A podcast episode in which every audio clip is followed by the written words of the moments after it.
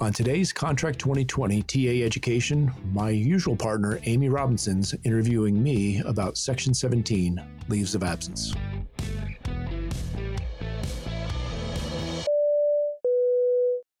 So, Kurt, give us an overview of what's changed in this section, generally speaking.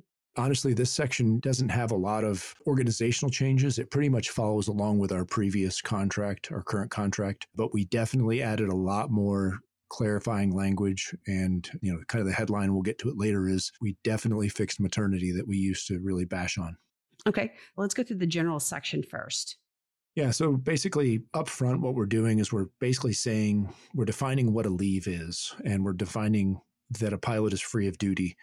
And the reason for that is honestly the exto what happened back during the pandemic and there was a big argument between swapa and southwest over Exto and whether they were allowed to offer it or not. And uh, we clarify that basically early on in this section.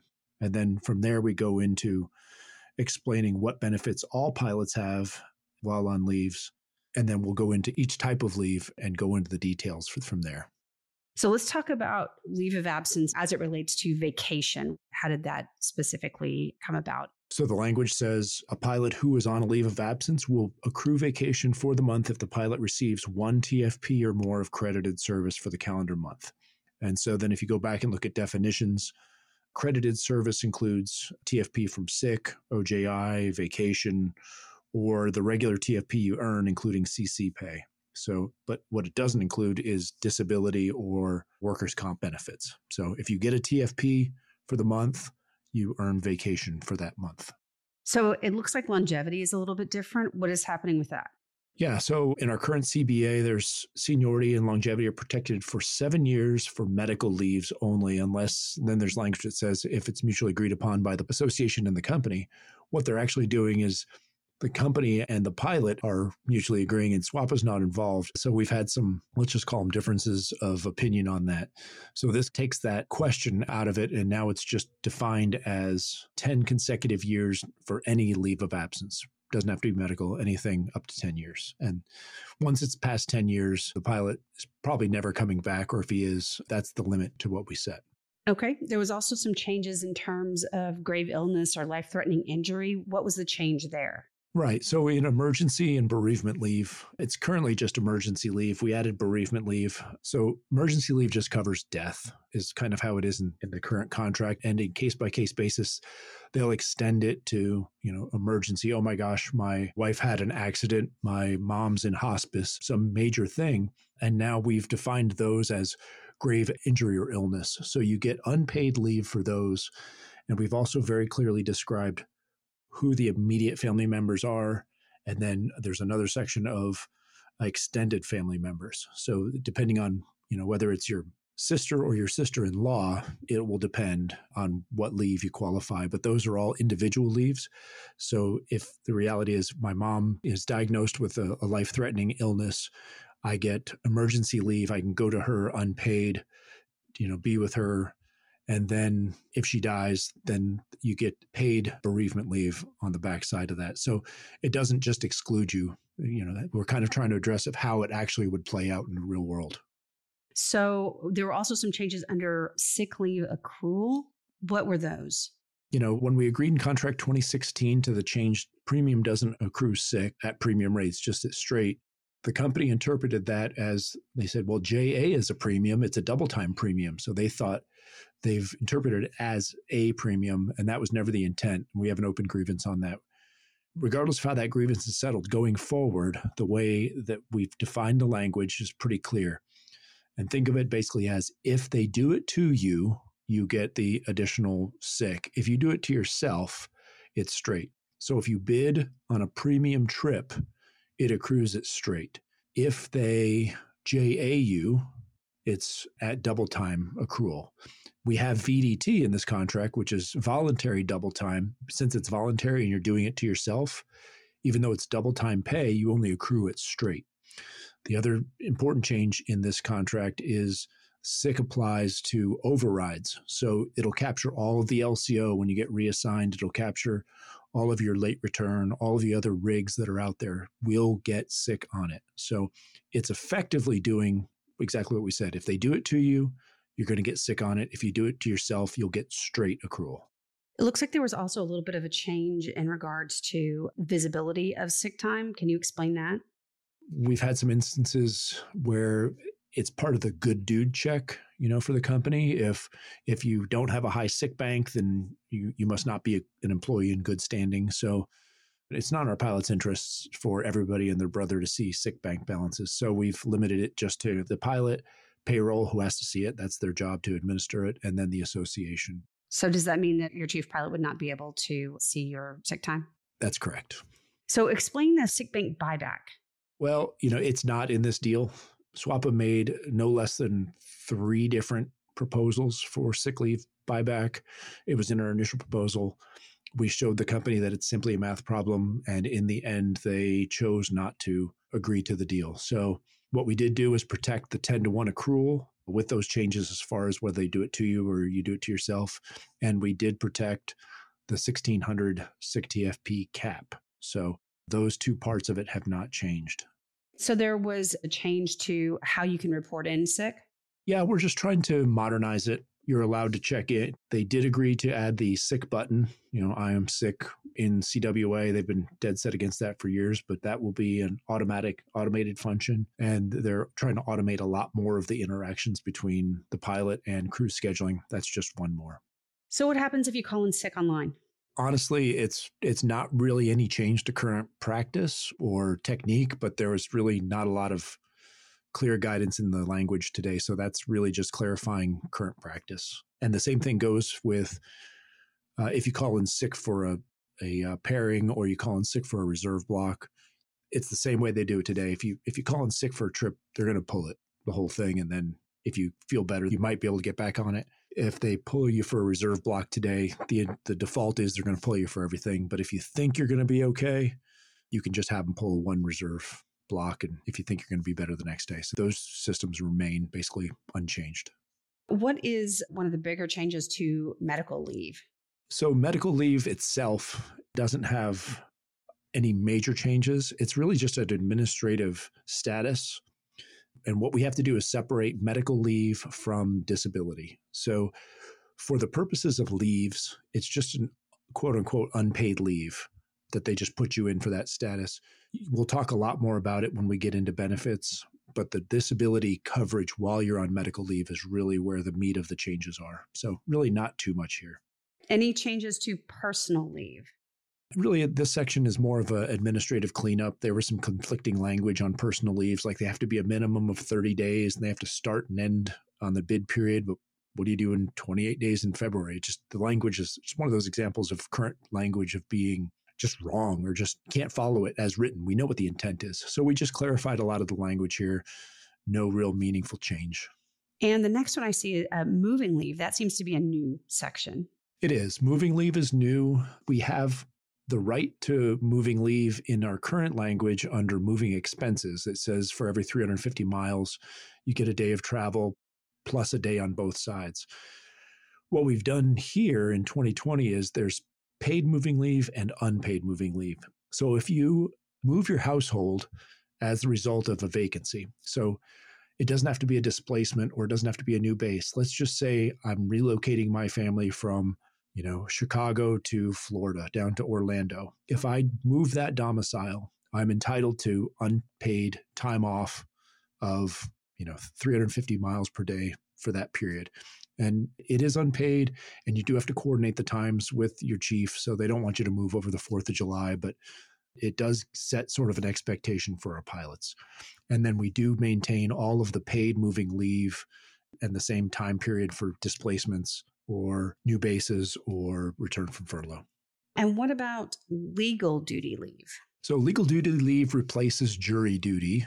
It's a leave that we sort of stole from Delta's agreement. Uh, it, it's a little bit more broad than just jury duty. It covers if you get subpoenaed, if you're doing something, you know, testifying for the company, that kind of thing. They will provide leave to go do those things. If it's one of those, it's a paid leave. If it's some other non jury duty, you know, court proceedings not related to Southwest, they'll give you unpaid leave.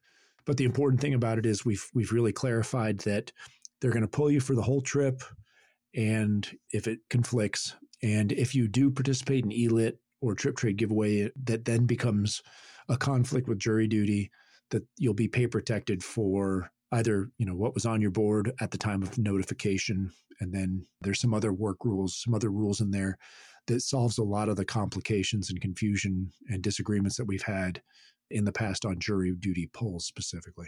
Talk to us a little about military leave of absence. The short answer on military is that we haven't really changed it. When we set out to do contract 2020 and wrote the language back in 18 and 19 we had a complete military affairs section.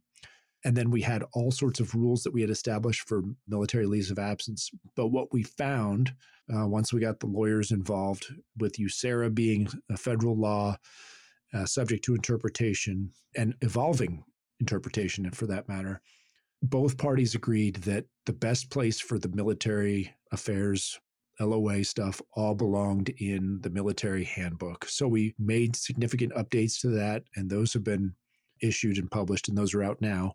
So within the contract itself, it's basically current book, but most of the changes happened in the handbook. Let's go now to sort of the biggest change, and that is to the family leave. Go ahead and give us an overview of like maternity leave and how that has changed. First, we do have FMLA, which is a federal leave requirement. That remains unchanged. That's an unpaid status. There's some a little more detail that that we fought hard to get included into the contract. So that's that covers you also kind of like wraps around any other of these leaves if they're appropriate. So it could be part of this, but in general, I think what we've managed to accomplish is enough that FMLA will not be uh, used like it is today for pilots who are, are, taking care of a newborn or something else. But uh, high level for maternity leave, we have three different steps we have maternity leave, and then we have parental leave, and then we have extended bonding leave. Okay, let's talk about the changes to maternity specifically. So, maternity leave will start at the loss of license for a pregnant pilot. At some point in her pregnancy, she won't be able to maintain her medical. So, at that point, she transitions to maternity leave. Meanwhile, she's covered by disability payments as necessary under the loss of license plan until she gives birth. Once she gives birth, she'll be paid 25 TFP per week for either six or eight weeks, depending on whether it's a natural birth or a cesarean birth. And at the end of that maternity leave, she'll transition to parental leave. So let's talk about parental leave. So once the person's finished their maternity leave, what does parental leave involve?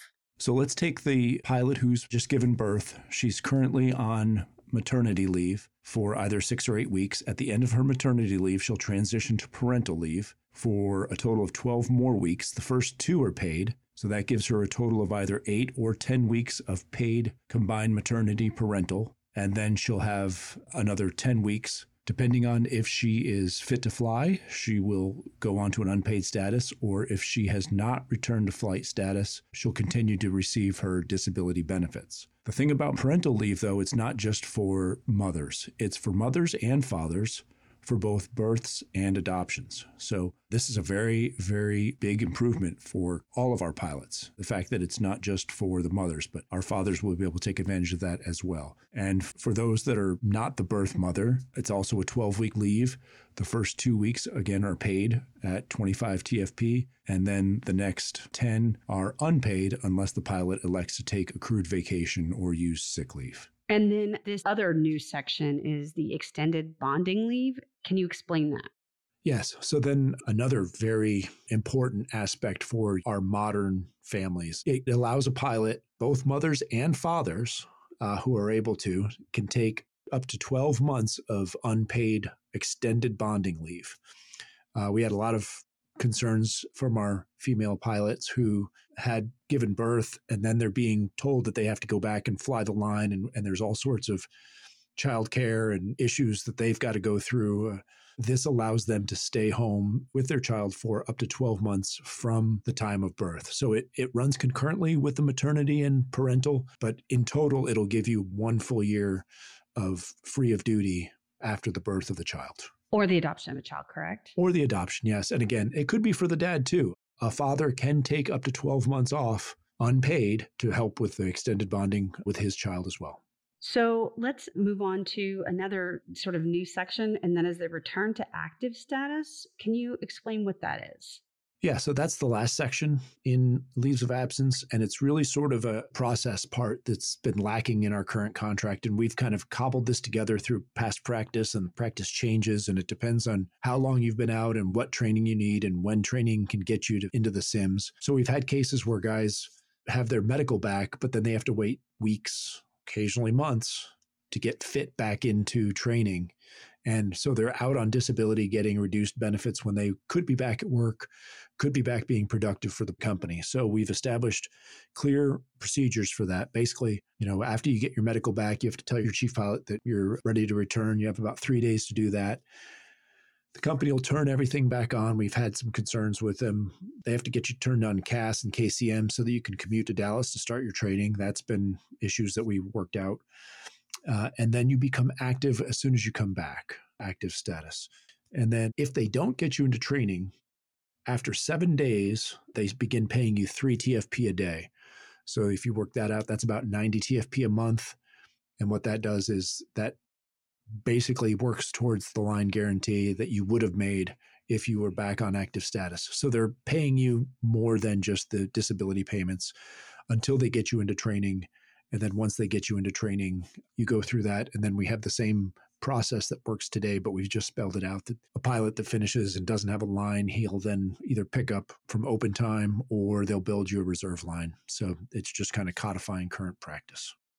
Is there anything else that we missed that we need to let the membership know about leave of absence? Yeah, the only other thing I would say about it is we touched on on medical. It's just an administrative status, and most of the important part lies in the benefits side. So make sure you listen to that podcast and look at that material as well. That's where we'll talk a lot about how your benefits stay in, in place while on leaves.